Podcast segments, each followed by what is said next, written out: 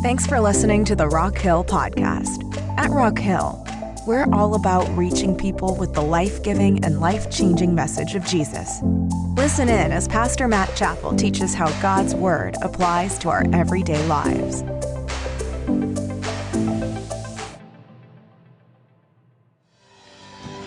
Man, God is so good. I love praising and worshiping the Lord. He is worthy of all of our worship and all of our praise. And I'm so thankful that you're here today. And I'm looking forward to getting into God's Word today. And uh, today is going to be the last, uh, the last sermon in the series, Battle Ready. And I'm looking forward to diving into that. But you can go ahead and find a seat. And I have one announcement before we jump into the message today. And I wanted to make mention of a very special offering that we take every year. And it's our annual Christmas offering. And really, the Christmas season reminds us of the generosity of God. For God so loved the world that he gave his only begotten Son. And the reality is, is we are never more like God than when we give and then when we are generous. And uh, so every year we love to take a, a year end offering and a Christmas offering that serves different purposes. And this year we have a, a Christmas offering that's going to serve a twofold purpose. And the first portion of the offering that we're going to collect on, that we're going to receive on December 22nd, is going to go directly to the Philippines. And uh, we're going to give towards uh, Iloilo Baptist Church and missionary Rick Martin there in Iloilo City. And uh, Rick Martin is truly a hero of the faith. And uh, he uh, has an amazing work. I believe you have a, this is a picture of his church and really you can't even see the whole thing in this picture. I've been there many many times. And uh, he has a truly a truly amazing ministry. There was a time in his ministry through his bible college that he was starting a church every single week uh, through his bible college. And uh, so he is impacting uh, the philippines for the glory of god. It's truly an amazing work. And uh, i was emailing him back and forth and he was telling telling me about how every christmas they they have a special program for the needy. And he sent me this flyer and they called it uh, the Annual Help the Needy 2019. And uh, he lists some of the projects that they're going to be doing. They're giving eyeglasses for the needy. They're they're going to be going to the prisons and passing out tracts and going to hospitals and and uh, uh they're doing all of this for people in need. And and uh, as we were emailing back and forth, the Lord laid it on my heart that we could be a part of this project with them, and uh, that our church could get behind a church that's in the Philippines and say, hey, we want to help reach more people with the life-giving, life-changing me- message of Jesus all the way in Iloilo City in the Philippines. And so uh, we have an opportunity through our Christmas offering to give towards this project. And so we're going to do that. And the second portion of our offering is going to go directly to our Multiply Fund. And if you were here at the beginning of the year, our Multiply Fund is our building fund as a church. And uh, we love and we're thankful for the Steelworkers Auditorium, but we believe that God has a permanent home for us. And uh, we want to be in a position and a posture to be ready uh, to be able to purchase something of our own that we can meet in uh, every single day of the week. And so our Multiply Fund is all about our, our building fund. And so this Christmas offering is going to go first and foremost to uh, Rick Martin there in the Philippines. And we want to bless them and let them know that we're behind them and that we care about them and support them. And then the second portion of the offering is going to go towards our multiply fund, our building fund, uh, so that God can continue to do a great work here in Fontana and the Inland Empire. And so I'm looking forward to that. And so I want to encourage you, mark your calendars December 22nd. And uh, there's an online giving portal that says 2019 uh, Christmas offering. That's already on the website. And so you can give now, uh, from anytime from now until December 22nd. And uh, we're looking forward to what God is going to do through that through that offering. If you have a Bible today, Judges chapter 7. If you're ready to dive into God's word, would you say amen? Judges chapter 7. And we are in the final message of our series Battle Ready, studying the life of Gideon. Just out of curiosity, how many of you are five for five? You've been here for every week of Battle Ready. All right, congratulations. You made it. Last week, some people were asking, What happens in the story? And I was thinking, Read ahead. You can find out. Judges chapter 7, and we'll start reading in verse number 9. The title of my message today is Behind Enemy Lines. Behind Enemy Lines. And I will start reading in verse number 9. The Bible says this, and it came to pass the same night that the Lord said unto him, Arise, get thee down unto the host, for I have delivered it into thine hand. But if thou fear, everybody say, if.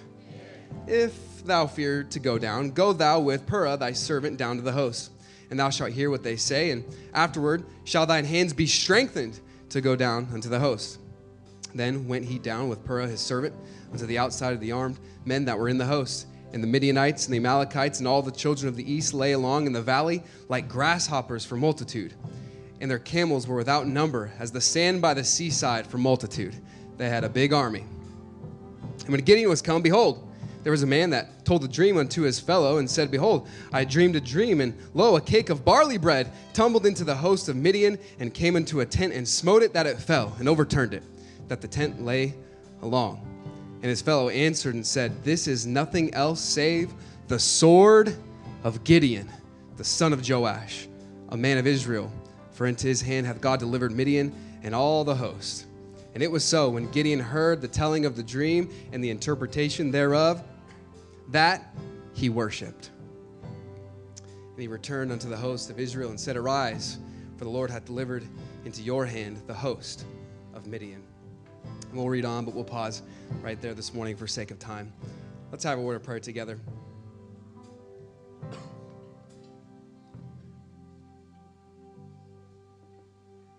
Dear Heavenly Father, thank you so much for this day that you've given us.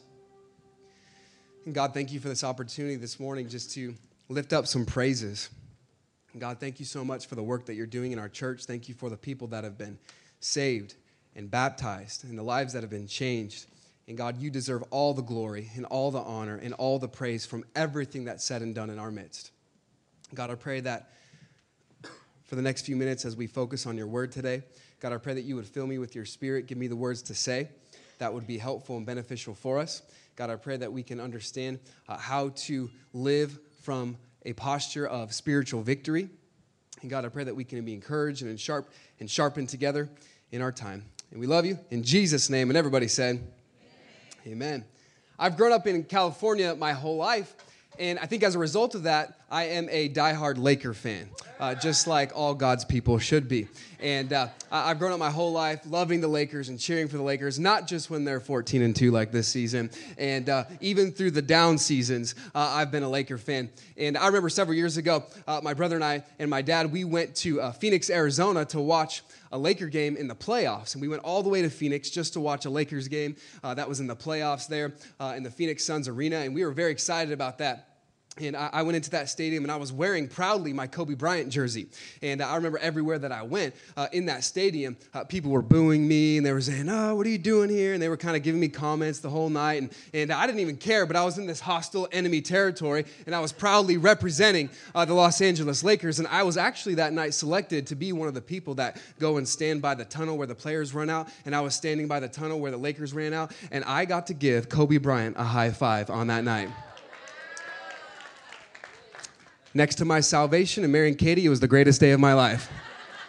I've still never washed my hand. No. It was a great, it was a great night. And uh, everywhere that I went, people were booing me and they were upset that I was wearing a Laker jersey in the Phoenix uh, Suns uh, gymnasium, but I didn't care. I was in enemy territory, but I was proud to represent uh, the Lakers even in enemy territory. And I thought about that and I thought the truth is, as followers of Jesus, we are called to operate and to fight in enemy territory we are called to fight behind enemy lines. The Bible puts it this way in 1 John chapter 5 verse number 19, and we know that we are of God. And the whole world, everybody say the whole world the whole world lieth in wickedness. And so we are of God, we are God's children, but the world lies in wickedness. The Bible puts it this way in Ephesians 2 2, where in time past you walked according to the course of this world, according to the prince and the power of the air. And, so, uh, in other words, while, while Jesus is sovereign over all of creation and God is in charge and God is in control, he has temporarily granted Satan power and, and control here uh, on this earth. And that is why there is so much uh, trial and so much temptation and so, such a great struggle with sin because we live in this fallen and broken world. And sometimes it can be discouraging living behind enemy lines because we watch the news and we think, man, uh, the world is out of control. And even in my own life, there's sin that I can't seem to get victory over. And it just seems like uh, things are getting worse and worse and worse. But I just want to encourage you that while we may be operating behind enemy lines, make no mistake about it, the Bible still says in 1 John 4 4 that greater is he that is in you than he that is in the world. And Jesus said, In the world you will have tribulation, but be of good cheer because I have overcome the world. Is anybody thankful today that the God that we serve and the God that we worship is victorious? Greater is he that is in you than he that is in the world. And so uh, we are operating behind enemy lines. We are battling satanic opposition and many times demonic forces.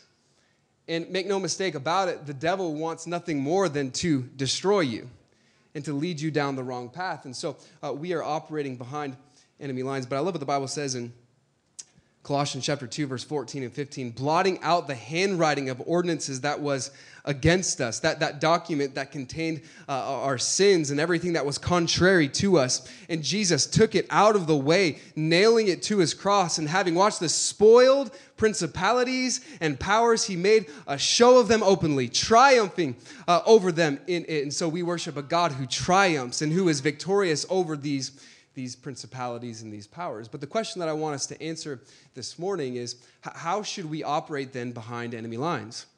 How can we get victory even though we uh, are in this world, in this realm, but we belong to another? We are citizens of heaven. Uh, th- this world is not our home. How do we get victory here and now while we're waiting for the kingdom to come?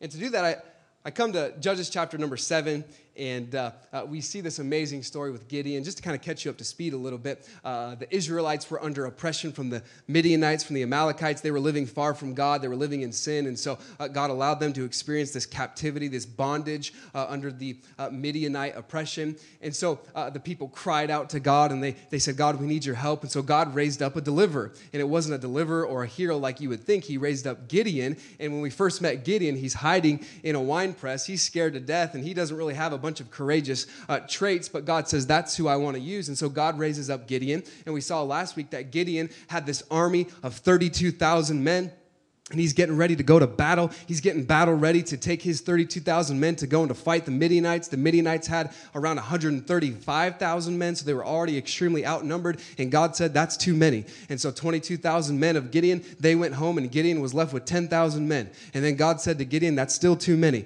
And so then Gideon was left with just 300 men. So he has 300 men versus 135,000 men. And so he's a little bit in over his head, and uh, God is about to do something special. They're coming to the time of battle battle. And God sends Gideon on this, on this secret mission, this little reconnaissance mission. He says, I want you to go behind enemy lines. He says, You're getting ready to go to battle, but I want you to take Pur, your servant, and I want you to go to enemy territory, and I want you to listen because I have a message for you. I have a message that I want you to hear, but you can only hear it if you go behind enemy lines.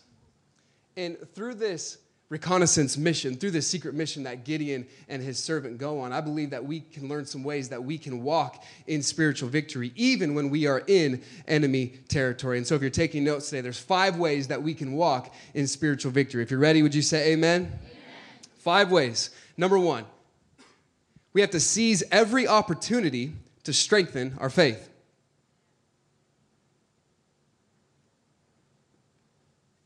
Seize every opportunity to strengthen your faith. Now, God, God strengthens Gideon's faith in two ways here. First, he strengthens his faith with some confirmation. Everybody say confirmation. confirmation. Notice what it says in verse number nine. It says, And it came to pass the same night that the Lord said unto him, Arise, get thee down unto the host, for I have delivered it into thine hand. And I love that that statement is in past tense. God says, Gideon, I want you to go down unto the host because I have already delivered it into thine hand. I've already given you the victory. Uh, God was yet again giving Gideon confirmation and affirmation and reassurance that the battle is already won. This would have been a great encouragement for Gideon to hear. And Gideon was in need of constant uh, affirmation and constant uh, uh confirmation. He was constantly looking for a sign. God, if it's really you, will you consume consume this sacrifice? And God, if it's really you, will you make this fleece wet? And God, if it's really you, really you, will you please make this uh, fleece dry? And Gideon was constantly seeking a sign, and God gave it to him because we worship a God of confirmation. He, he says, I'll give it to you. I love that God is a great reassurer, uh, that God wants to give us encouragement. He wants to give us assurance. In fact, uh, the entire book of First John is written for our assurance. It's written so that we would have uh, that confirmation. The Bible says this in First John 2 3, and hereby we do know. Everybody say no.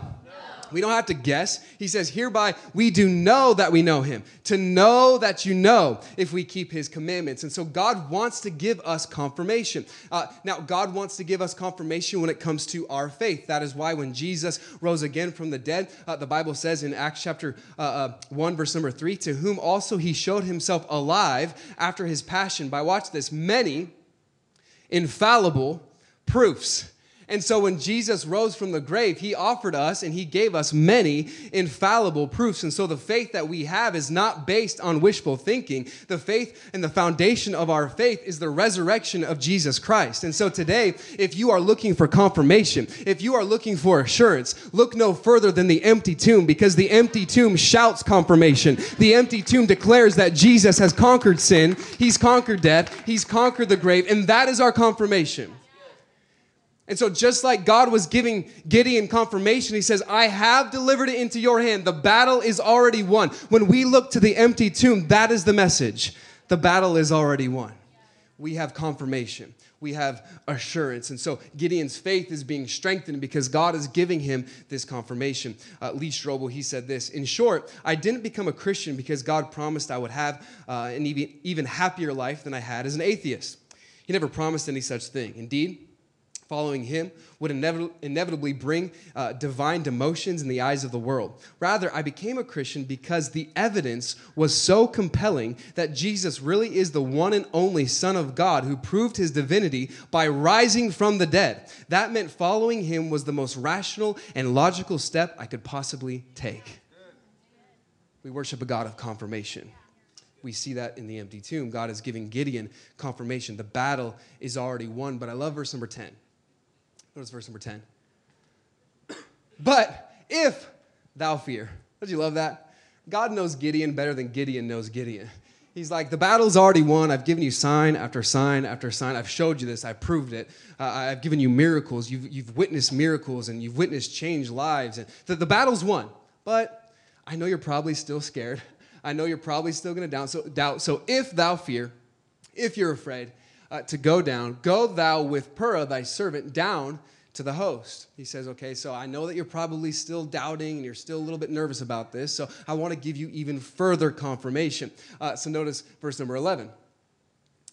And thou shalt hear what they say, and afterward uh, shall thine hands be strengthened to go down unto the host. Watch this. Then he went down with Purah. I love that. Uh, God says, if you're afraid, hey, you don't have to do this. You don't have to go down if you don't want. Uh, but if you're scared, you can do this. And Gideon's like, Purah, where are you? We got to go. Uh, uh we got to go find some further com- uh, confirmation. And, and so, uh, and so they, they take this opportunity. They, they seize this opportunity to go and to strengthen their faith. And I love that this wasn't even required.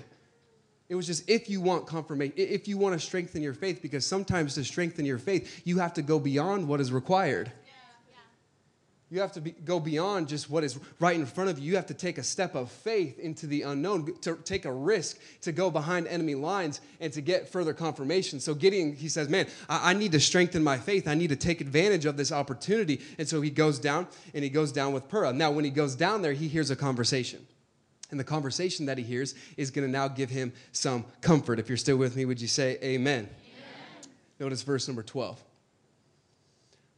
and the Midianites and the Amalekites and all the children of the east lay along in the valley like grasshoppers for multitude, and their camels were without number as the sand by the sea, uh, seaside for multitude. Now, uh, that verse is in there to remind us and to remind Gideon that, hey, uh, the enemy is still very real, it's still very large, and, uh, and uh, they're just covering this whole valley like, uh, like grasshoppers and sand by seaside for multitude. So you have this massive army, and then you have Gideon and his servant Purah, they're going on this secret mission. I kind of picture, I don't know how your imagination works, but I kind of picture Gideon. He's in one of those ghillie suits. How many of you guys know what I'm talking about? Like, like in camouflage, and he's going down there. He's trying to, he's trying to sneak down into enemy territory. He's got a servant Purah with him, and uh, they're, they're sneaking down here, and they hear this conversation. This is what they hear. Verse 13. And when Gideon was come, behold, there was a man that told a dream unto his fellow. Now, uh, all throughout the biblical narrative, we learn that God speaks often through, through dreams. He spoke to Joseph through a dream. That's how he revealed his truth to Joseph. Uh, Nebuchadnezzar had a dream. Uh, many different people had, had dreams. Now, in, in, our day, God has given us the completed word of God. We have something far better than a dream because we have God's completed word. And so we go to God's word for revelation. But here, God was going to use this dream to deliver a message to Gideon. Here's what it is Behold, I have dreamed a dream, and lo, a cake of barley bread Okay, we'll come back to that in a second. But barley bread tumbled into the host of Midian and came into a tent and smote it that it fell and overturned it that the tent lay along. And so uh, that was the dream. This, this little barley bread this little biscuit uh, rolled down and, and completely tumbled over this entire tent and destroyed it. That's the dream. Now the next verse we have the interpretation of the dream. Here it is verse, verse 14 that and his fellow answered and said this is nothing else save the sword of gideon the son of Joash, a man of Israel, for into his hand hath God delivered Midian and all the hosts. And can you just picture Gideon and his servant laying there and they're listening to this conversation? Gideon's like, wow, they really respect me over there. Like I already heard it from God, but but now my enemy is saying that that that I am that I'm going to deliver uh, the Israelites and man. So th- this was this was kind of a, a good feeling for Gideon. But I think it's interesting that in the dream, Gideon represents. If we go back to verse 13, Gideon represents the barley bread. The barley bread represents Gideon, which is interesting because in this culture, in ancient culture, barley bread was not a desired bread. Uh, this was not like a bread that you actually wanted to eat. Like this wasn't like Olive Garden breadsticks because Olive Garden breadsticks are amazing, right? Th- this was like uh, this was like uh, uh only uh, only the, the servants and animals would eat barley bread.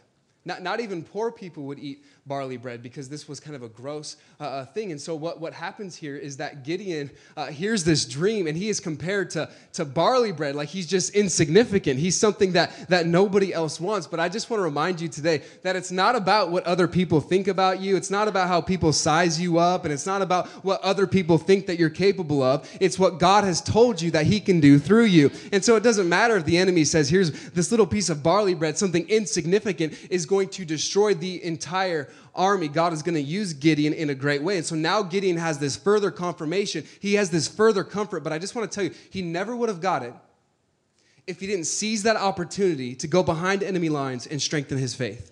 Remember, it wasn't a requirement. God just said, if you're scared, if you want to do this, you can. And so Gideon said, okay, I'm going to take this opportunity to strengthen my faith. I wonder this morning, what is an opportunity that God has put in your path to strengthen your faith?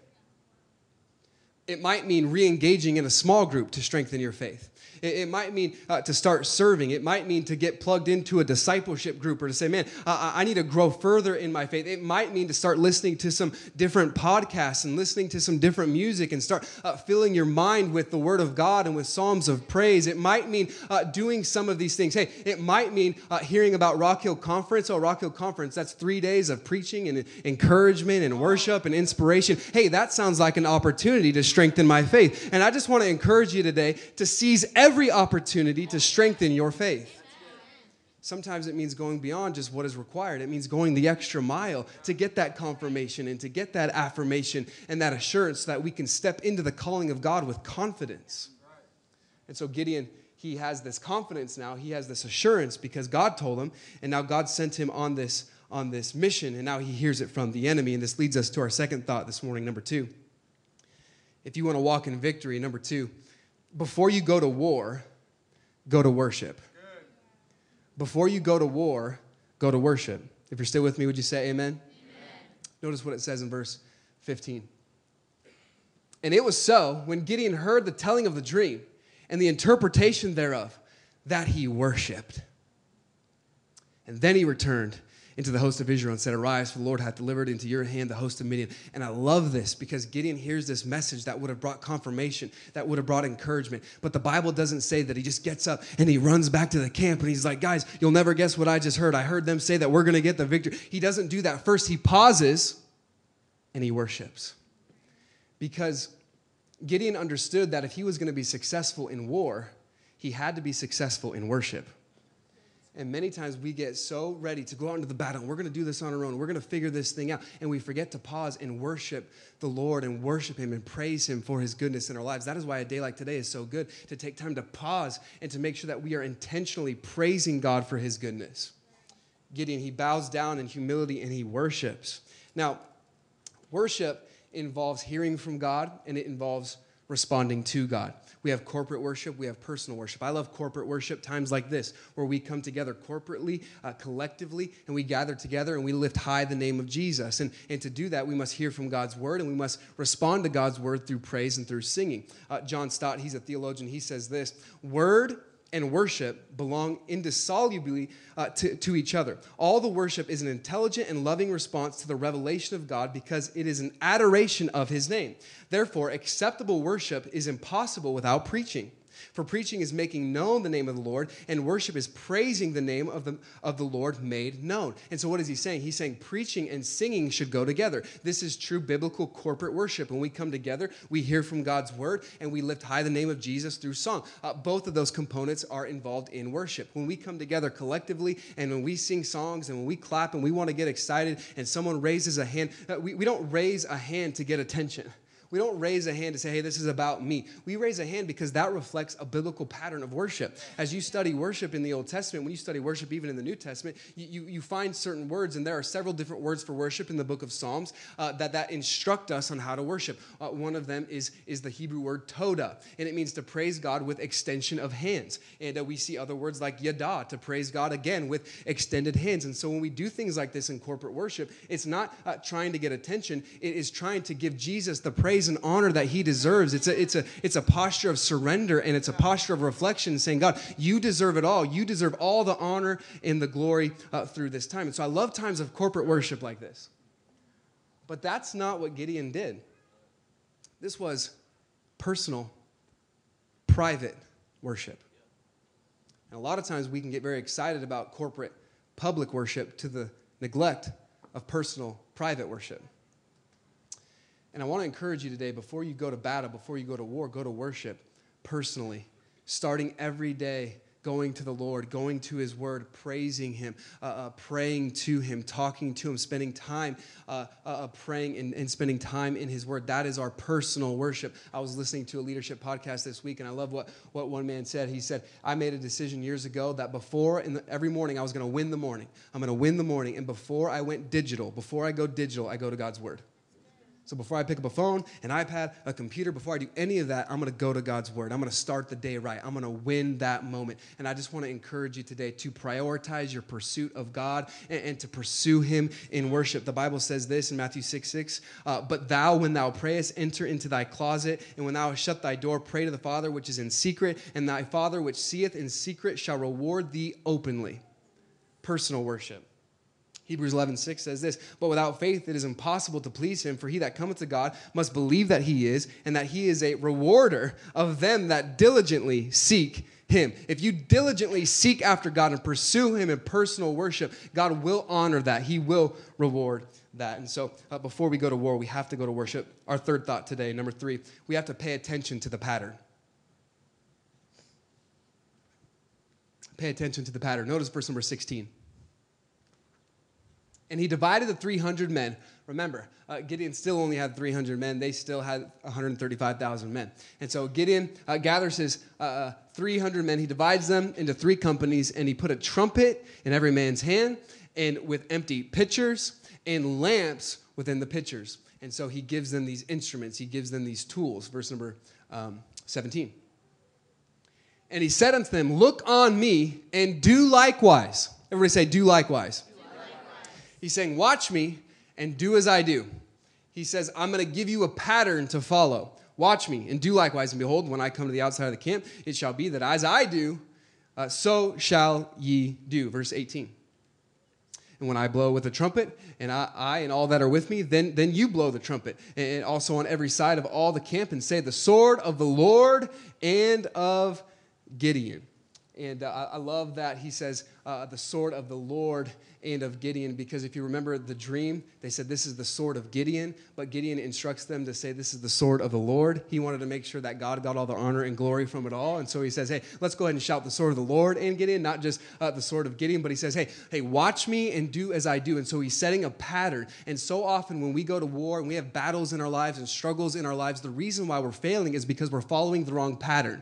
And Gideon said, If we're going to be successful in this, if we're going to win this battle, you have to follow and do as I do. I'm setting forth this pattern. Now, now for us today in 2019, 1 Peter 2.21 says this, For even hereunto we were called, watch this, because Christ also suffered for us, leaving us an example. Everybody say an example an example that you should follow his steps. And so we are to follow the example of Christ. That is our duty. That is our mission. That is our assignment. We are not to emulate the culture, we are to emulate Christ. That, that is what we're called to do. And so, and so for us, we are looking unto Jesus, the author and the finisher of our faith. But not only that, we're to look to other uh, biblical patterns and good examples in our lives. This is what Paul said in Philippians 3, verse 17. Brethren, be followers together of me. That word follower means to imitate. He's saying, imitate uh, me and mark them uh, which walk so as you have an, uh, us for in, sample. And so, what he's saying is he's saying make sure that you're following the right example that you're following the right pattern. Uh, make sure that you're looking to a godly example and seeking to emulate that lifestyle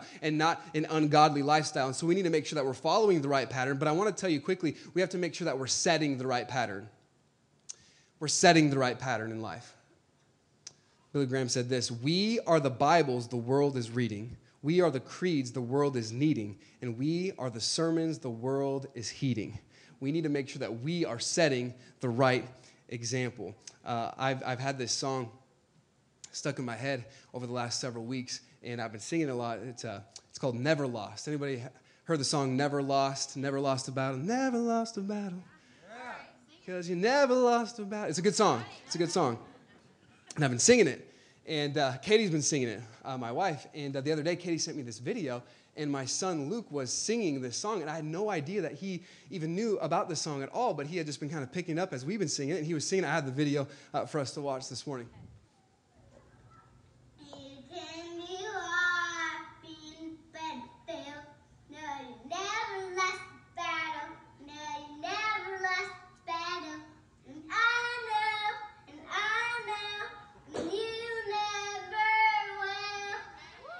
All right. One day he's going to be up here with Seth leading worship, singing that song.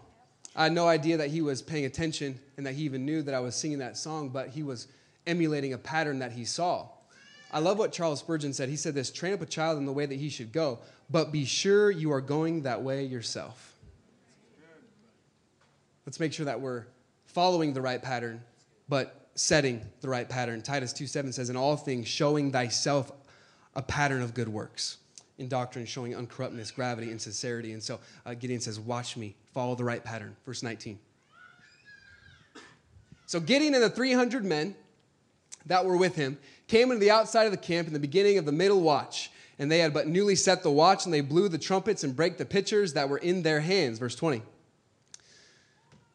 And the three companies blew the trumpets and they brake their pitchers and, and held the lamps in their left hands and the trumpets in their right hands to blow withal. And they cried, The sword of the Lord and Gideon. So Gideon has this brilliant plan. They surround the camp, they split up into three different groups, and, and uh, uh, they're going to break those pitchers, and uh, that would reveal the light. And they're going to blow the trumpets. They're going to shout, The sword of the Lord and Gideon. That would have kind of uh, caused the Midianites to, uh, to, uh, to fear.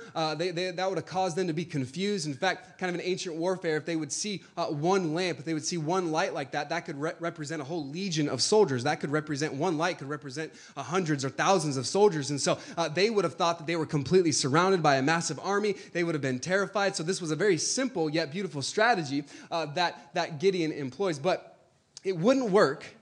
It wouldn't work if they didn't break the pitchers. And that leads us to our fourth thought this morning. We have to recognize the value of brokenness. We have to recognize the value of brokenness. Because this whole strategy, this plan that Gideon came up with to surround the camp and to frighten them, the only way that the light would be exposed is if they broke those pitchers. Only when it was broken could it expose light. All throughout Scripture, we see that God utilizes things that are broken. Mark chapter 2, verse number 4. And when they could not come nigh unto him for the press, they uncovered the roof where he was. And when they had broken it up, Everybody say, broken it up. When they had broken it up, they let down the bed wherein the sick of the palsy lay. The only way that they could get their friend to Jesus is if, if they completely tore apart and broke apart a roof. And see, God used that brokenness to lead someone to salvation. Vance Havner said this God uses broken things. It takes broken soil to produce a crop, broken clouds to give rain, broken grain to give bread, broken bread to give strength. It is the broken alabaster box that gives forth perfume. It is Peter weeping bitterly who returns to greater power than ever. See, God specializes and he utilizes in using broken things. And that is why this morning when we even took communion, we are reminded of the broken body of Jesus Christ. 1 Corinthians 11 24. And when he had given thanks, he brake it and said, Take, eat, this is my body, which is broken for you. This do in remembrance of me. And so just remember, when you feel like you don't have much to offer, just remember, when you feel like you're broken and your past is all messed up, just remember that if it wasn't for the broken body of Jesus Christ, that if it wasn't for the shedding of blood, there would be no remission of See, God has great value in brokenness. You say, You don't understand my past. I come from a broken family, I come from a broken relationship. Hey, my past is all messed up. And I just want to say, God can use your brokenness. God can use the cracks in your life to let the light shine through. And the only way that this plan was going to work is if they broke those pictures and they said, Hey, hey, see this light. And I just want to encourage you, there is great value in brokenness. God specializes in, using, in utilizing and using brokenness to lead to a breakthrough. Many times it's the brokenness that leads to God's goodness and to God's plan. Psalm 147, verse 3 says, He healeth the broken in heart and bindeth up their wounds. There is great value in what is broken. This leads us to our last thought, number five. If you have one more in you today, would you say amen? amen. Just one more. That's it. Number five, stand firm in your place. How are we going to get spiritual victory? How are we going to get the victory against the battle that rages against us? We have to stand firm in our place. Standing firm. Notice verse number 21. And they stood every man in his place. Everybody say his place. his place. They had a spot. This is my spot. It's your spot. Your spot. I'm going to stand in my place. I'm going to stand where I've been assigned to stand. I'm going to re- remain faithful to where God has called me. Can I just encourage you today that God has a specific place for you? He has a purpose for you. Sometimes we kind of feel like, how many of you have seen uh, Rudolph the Red-Nosed Reindeer, that movie? You seen that movie? Remember the island of misfit toys? Remember there was like a train that had square wheels and a water gun that squirted out jelly? There was a cowboy that rode an ostrich, I think I think we have a picture of these misfit toys. There they are. Sometimes we feel like, where do I fit in to the family of God? Where, where do I belong? Where's my place? Sometimes people look even at a church congregation, they say, I don't know if I belong. I don't know if I fit in. It seems like this church has a lot of young people. It seems like this church has a lot of old people. It seems like this church has a lot of this kind of people. Hey, this church is for all people. God has a place for all of you, God has a place for all of us. The gospel is for all mankind, and each one of us brings something different to the table wisdom, experience, youth, energy. God wants to use all of our gifts to bring Him ultimate glory. God has a place for you. And we're not going to experience spiritual victory if we don't stand firm in our place. They stood firm. The Bible says this in Psalm 1, verse number 3 And he shall be like a tree planted. Everybody say planted planted by the rivers of water that bringeth forth fruit in his season. See, we're to be planted, stay firm in our place. 1 Corinthians 15 58. Therefore, my beloved brethren, be steadfast, unmovable, always abounding in the work of the Lord. For as much as ye know that your labor is not in vain of the Lord, God has a place for you. Notice verse 22. I have a few more uh, minutes, but I want you to stand with me as I close out this message. And I want to encourage you to, to lean into these last few moments. Verse 22 And the 300 blew the trumpets, and the Lord set every man's sword against his fellow. And so the Midianites got all confused. They started fighting each other. They, they heard the broken pitchers. They saw the lights. They heard the trumpets. They heard the shouting. They got confused. They started fighting one another. They were disoriented. They were confused. It was the middle of the watch. It was during a vulnerable transition. They started to fight one another even throughout all the hosts. And so uh, God is bringing them this great victory, and the enemy is destroying themselves.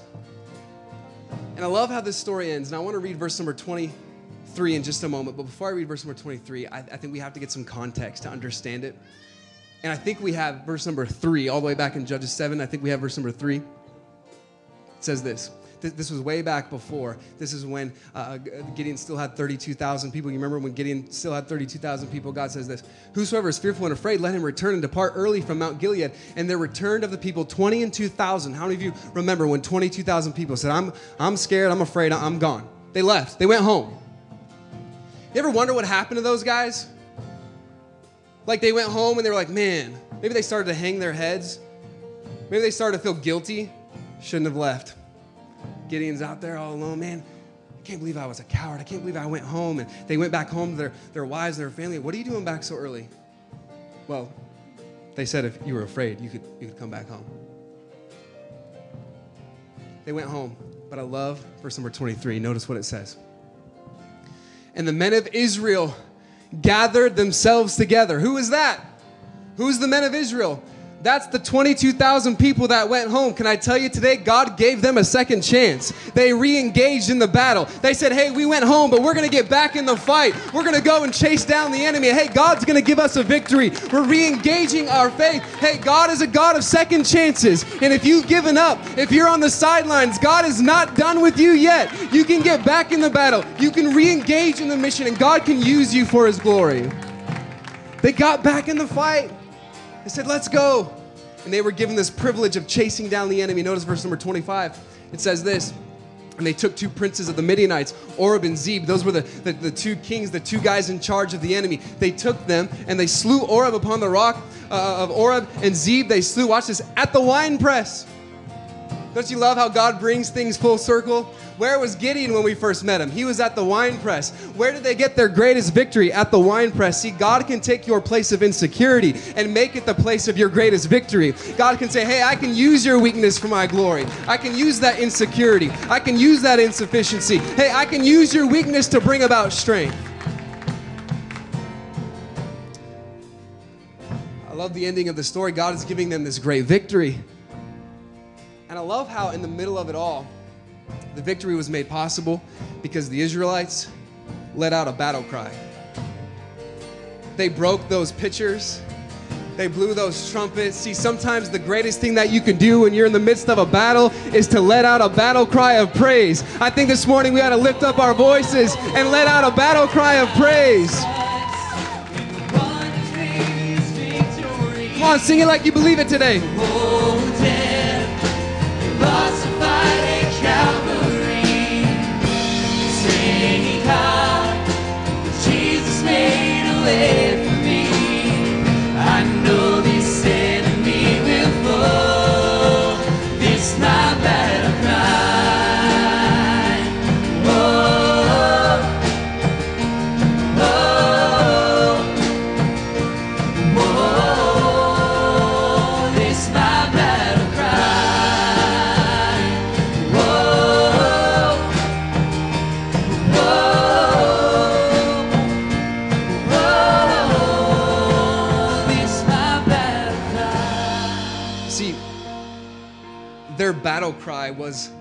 external sign of an inward belief, an inward conviction. They said, God's got this. He, he promised us, I have delivered them into thine hand. And so they said, Man, we're not going to keep that thing inside. We're going to let out a battle cry. The Bible says, Let the redeemed of the Lord say so. It was a cry of faith. I want to read two verses and we'll be done today. 1 John 5 4 says this For whatsoever is born of God overcometh the world. And this is the victory.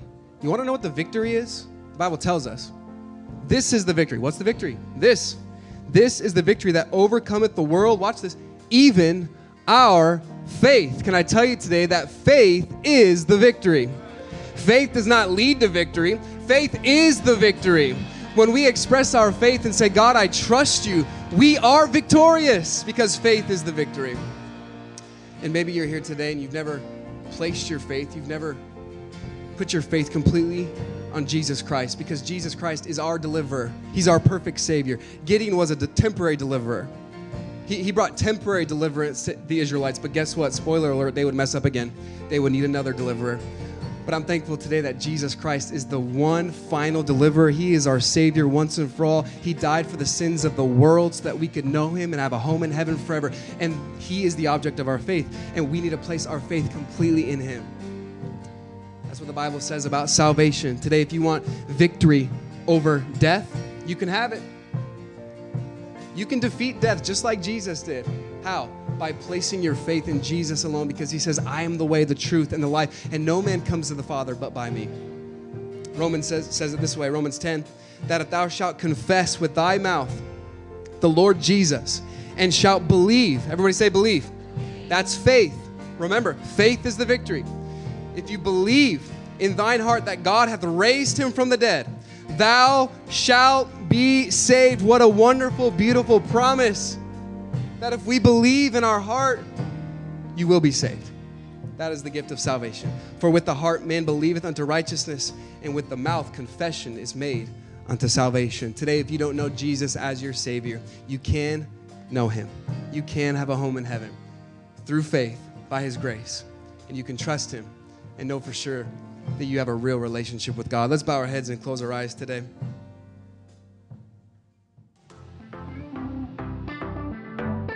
Thanks again for listening today. If this message was an encouragement to you, let us know. You can email us at hello at rockhill.church and keep up with all the latest news at rockhill.church or on Instagram at rockhillchurch.